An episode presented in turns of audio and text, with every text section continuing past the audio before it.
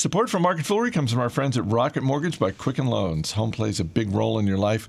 That's why Quicken Loans created Rocket Mortgage. It lets you apply simply and understand the entire mortgage process fully so you can be confident you're getting the right mortgage for you. To get started, go to rocketmortgage.com slash fool. It's Monday, April 23rd. Welcome to Market Foolery. I'm Chris Hill. Joining me in studio, senior analyst Taylor Muckerman and Jason Moser. Happy Monday, gents. Happy Monday. It's it's finally starting to feel nice out there. A little bit. Spring If it, weren't for the po- if it weren't for the pollen, I'd say let's have class outside today. But uh, we got a bunch of things to get to. We've got toys, we've got pets, we've got oil. Let's start with the toys. Hasbro's first quarter revenue came in much lower than expected, and not unfairly, Jason. They blamed. To- I don't want to say blamed, but yeah, let's say blamed. They blamed Toys R Us uh, for going out of business, and that's that shouldn't be a surprise to anyone who's paying attention to the toy business. We saw this in sports apparel when Sports Authority went under. We knew this was going to happen with Hasbro. The the stock was actually up a little bit this morning. I mean, it sort of opened down, but then sort of bounced back up. So you tell me, you know this company better than I do. Like how how bad was this quarter? Was this a speed bump, or was this like ooh, they might have some problems here? So I saw this release first thing this morning, and I'll go ahead and read to you what I tweeted out first thing this morning. I said, Hasbro getting pounded this AM makes sense. It may be the leader in the space, but the space itself is in rough shape with Toys R Us going under. The market is undergoing a shift of epic proportions. That said, it's still a good business. This is not another Mattel in the making. And yeah, fast forward to now, I mean, the stock was down like 9% at that point, and now it's about 2% up. Uh, so go figure, right? it, was not a good quarter. I mean, by pretty much every measure. I mean, they obviously missed on the expectation side, but when you look at franchise brands and partner brands, all of that was down. I mean, the entertainment licensing division was up 21%, but that's still a very tiny portion of the business. The key to it all, though, Chris, was in the call. And, and management really, really saved this one in the maintaining of the guidance in the call, that optimistic sort of midterm outlook, and, and uh, confirming that they do still see the company bringing in 600 to 700 uh, million in operating cash flow this year. That's what turned things around. Now, that means they have to do it, right? It's one thing to say it, it's another thing to do it, and they've got their challenges, but that's what saved it. You mentioned Mattel, and we talked about this on Motley Fool Money last uh, weekend, but I'm still a little surprised at Mattel CEO Margo Georgiadis. She's been there just over a year and just decided to bail. You know, I would imagine too. She's not someone who is really stuck for cash at this point. I mean, with a Google background. and That's right. She being, you came know, over to hired as- Mattel from Google. as a CEO. I mean, she's probably financially set to where she can make some of her own decisions. So I have to imagine that Mattel for her became a more stressful job as, as, as the days wore on. It was already a company uh, with with a serious culture crisis, and, and that was one of her mandates was kind of get in there and fix that.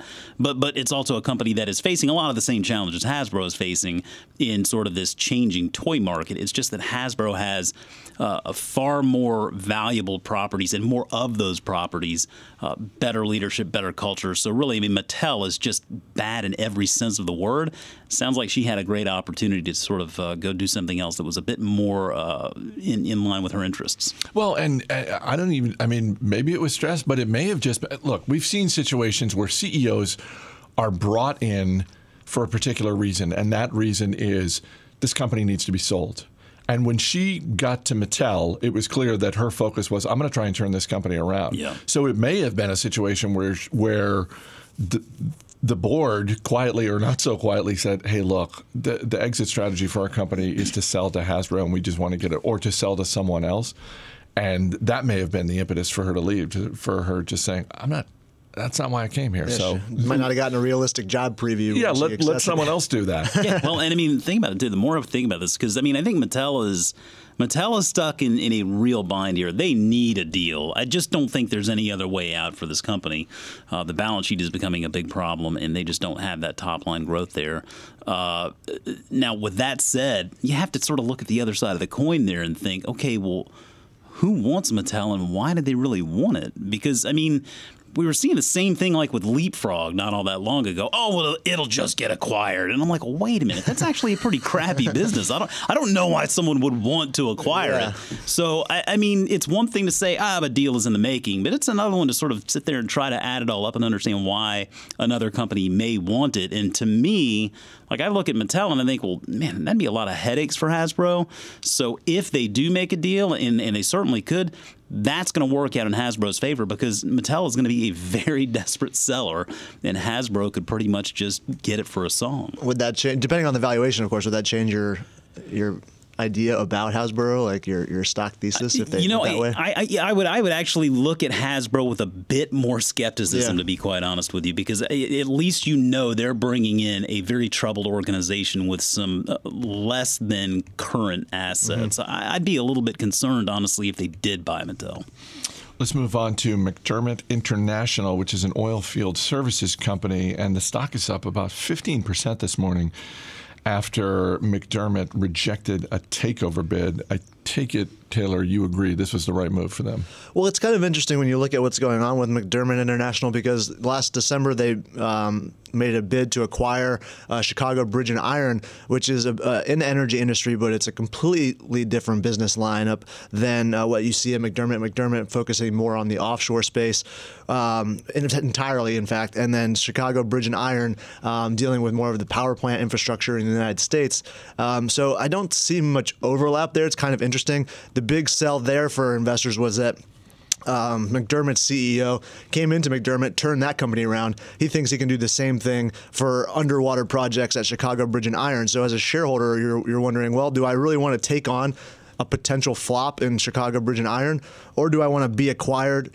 Uh, at a 16% premium by a company that's in the same business that we are, which is Subsea 7 uh, offshore business. And um, if they did, you know, join forces, they would have a much broader geographic portfolio. So you look at 90% of McDermott's revenue coming from the Middle East and Asia, and 85% of Subsea's revenue coming from the North Sea, Africa, and the Americas. So I see a, a much more simplistic tie-up between those two companies than I do with Chicago Bridge and Iron. Um, it's yet to be seen if they're going to bump up the the bid price, Subsea 7 that is but they only have until May 2nd to do so because that's when the vote for McDermott's acquisition of Chicago Bridge and Iron takes place. So, for me personally, when you look at this, the subsea deal is like needs an industry turnaround because offshore oil and gas has really um, been on the back burner as oil has turned around because it's much more expensive to produce offshore oil. Um, and with the Chicago Bridge and Iron deal, you need an industry turnaround and a company turnaround. So much more complicated there in my mind. So, Chicago Bridge and Iron is not actually in the business of building bridges with iron. Maybe they were at one point, but no longer. Um, uh, real quick, uh, because earnings palooza is really Yes. heating up, and tomorrow morning, Caterpillar mm-hmm. is reporting earnings. Caterpillar stock got an Yeah. upgrade this morning. What is, and by the way, after a rough stretch, this is a stock that has, has finally sort of turned the corner Yeah. over the last year. It's up somewhere in the neighborhood of 45% or mm-hmm. so. What is one thing people should watch? For Caterpillar, because that is in that small group of so called bellwether stocks. Yeah, for sure. And I think the one thing you want to hear out of this company is maybe some thoughts on tariffs or increased trade uh, angst between the U.S. and China, because obviously steel, a very big input cost for Caterpillar, and China, uh, the number one demand center for their equipment. So if if there uh, if a tiff you know continues to grow between the two countries on the trade side of things, that could be a cause for pause for investors, especially after the stock has doubled over the last two years. Still got a pretty significant load of debt, but uh, this is a cash flow machine. So uh, two different sides of the coin there. building a bridge, it's not easy. it's kind of like getting a mortgage or refinancing your existing home loans. Also, not easy. And when you're making big financial decisions like that, you want to be as confident as you are in your everyday life, as confident as you are at work. And Rocket Mortgage gives you that same level of confidence when it comes to buying a home or refinancing your existing home loan. And by the way, I just uh, my I just realized over the weekend, uh, Jason, you and I were talking like what we did over the weekend. One of the things I did over the weekend, a uh, little bit of paperwork, and found out that uh, my uh, interest rate just got bumped up. Oh, And that's a, you know the thing about the interest rate getting bumped up is uh, they never ask you. So you it's just sort of like, hey, of by the way, we did this. you It's had like, one wow, of those variable rates. Eh? that's that's not uh, that's not one of those tenth of a percent type of moves either. Now So- here's a question: Was it like a three and one, or was it like a seven and a one, where you had just like a lot of time went by and you just totally forgot? You know what? We'll get into that off, Okay. off air. Um, Rocket Mortgage is simple. It allows you to fully understand all the details so you can be confident you're getting the right mortgage for you. To get started, go to rocketmortgage.com slash fool equal housing lender, licensed in all 50 states, and NMLS, consumeraccess.org, number 3030. Interesting move uh, in, I guess, broadly the, the health and welfare businesses. Henry Schein is spinning off its animal health business, uh, and it's going to merge with Vets First Choice, which is a provider of services to veterinary practices. And the new combination is going to be an independently publicly uh, traded company called Vets First Corp. Um, Jason, I thought of you immediately when I saw this story. Because my house is overrun with animals. Uh, I'm not going to say that, but um, but we've talked before about uh, about this about this industry, sort of the, the pet care industry, and I know it's one that you're you're watching increasingly, and it seems like uh, it seems like kind of a win-win here. It seems like this is a good move for Henry Schein, which is basically in the the dental like dental, dental equipment business, stuff. Yeah. dental equipment. And so they sort of focus their business, get back to sort of their core competency. Um, but it also seems like this new combined entity could do well on its own. I, I think it could. I mean, the companion animal and equine market is such an attractive opportunity for so many reasons. We talk about it all the time. I mean, people will do anything for their pets, and I, I mean, I can speak from that uh, to speak to that from experience. And just you know, it, it's it's a business that is it's not fraught with a bunch of red tape and insurance. Typically, cash business, and and uh, and, and the the dynamics, the the pet ownership statistics just tell us that more and more people are getting pets as time goes on. So for me, I think you made a good observation. I think this probably, from uh, Schein's perspective, it gives them an opportunity to monetize what's been a pretty good business to this point at a good price. But maybe now it's a little bit out of their wheelhouse when you look at other companies out there like Vet, Vets First Choice um, and, and IDEXX Laboratories and others that we've, we've spoken about. Uh, to give a little context on the, the animal health unit, they brought in about 300, uh, three and a half billion dollars in sales in 2017 uh, for Henry Schein. So it is a meaningful business, and and so I think uh, for me the story behind all of this is almost as attractive as the actual public company that, that's going to come from this, because Vet's First Choice was founded in 2010 by Ben Shaw. Ben Shaw is the son of David Shaw. Now, who's David Shaw, you ask? Well, of course, I'm going to tell you. David Shaw is the guy who happened to be the founder of IDEXX Laboratories. And so there is a neat story here just in the connection of people behind this deal and their history in this market. It means that they are going to have some pretty wicked competition there in the form of IDEXX Laboratories. Mars, obviously, as we know, owns a big presence in the space now. Um, MWI Veterinary Supply, which was uh, an acquisition, it was acquired a few years back, and I forget the name of the, the private entity that bought it out, but MWI was a distributor that I liked a lot. Uh, they're going to all be kind of competing on the same playing field now. I think this opens up an opportunity, though, in a very attractive market opportunity. Uh, if if uh, if it turns out to be a well-run business, and there are indicators that tell us it could be, given the experience with leadership. For a second there, I thought you were going to say there was a relation to Charles Shaw, which is the wine at Trader Joe's, two buck chuck. Ah, well, you're you're speaking a little bit beyond my uh, my scope of jurisdiction here, Chris. I'm a beer guy, remember. Uh, before we wrap up, a quick note of uh, congratulations to Prince William and the Duchess of Cambridge Hey. on the arrival of their baby boy, eight pounds, seven ounces. Uh, this is their third kid. This kid's never going to be sitting on the throne. This kid's never going to be king. Depends on how twisted he is if he grows up, you know. You know. You never know. But right now, fifth in Crazy line, stuff happens. fifth in line for the throne.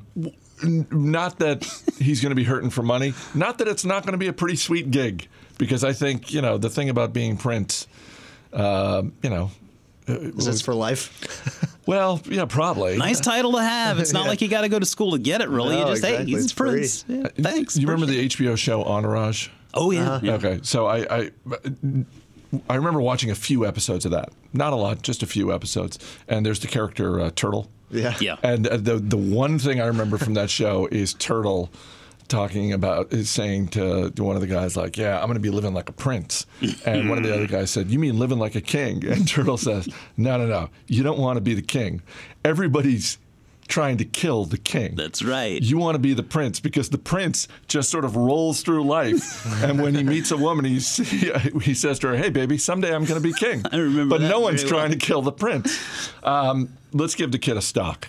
Again, he's going to be fine. He's going to be set. But if he de- decides to dabble in investing, what's what is a stock for a newborn baby? So, I mean, I was going to go with actually Henry Schein, but I don't want people to make like, to accuse me of making like underhanded jabs because they're a dental company and maybe perhaps I'm saying that he needs you know dental work or whatever. Obviously, he doesn't even have any teeth yet. Henry Schein could be a, a good one, in all honesty. But let's let's also perhaps consider how we learned about this child in the first place. He's young, he's got an appetite for risk, so why not pick up a couple of shares of Twitter? It seems like they uh, got things going in the right direction. Yeah. we'll find out more on Wednesday. Hopefully, Yes, he picks up a market moving amount and Yeah. drive that share price up a little Yeah. bit. Um, yeah, I like Starbucks for the long term uh, long term play here, and uh, obvious tea drinkers in, in England. Um, company that's been in the news lately for something that you don't want to see as an investor, but I think that's going to pass over and it'll be back to business as usual for Starbucks for the next decade or so. Taylor Muckerman, Jason Moser, thanks for being here, guys. Thank you. As always, people on the program may have interest in the stocks they talk about on the Motley Fool may have formal recommendations for or against, so don't buy or sell stocks based solely on what you hear. That's going to do it for this edition of Market Foolery. The show is mixed by Dan Boyd. I'm Chris Hill. Thanks for listening. We'll see you tomorrow.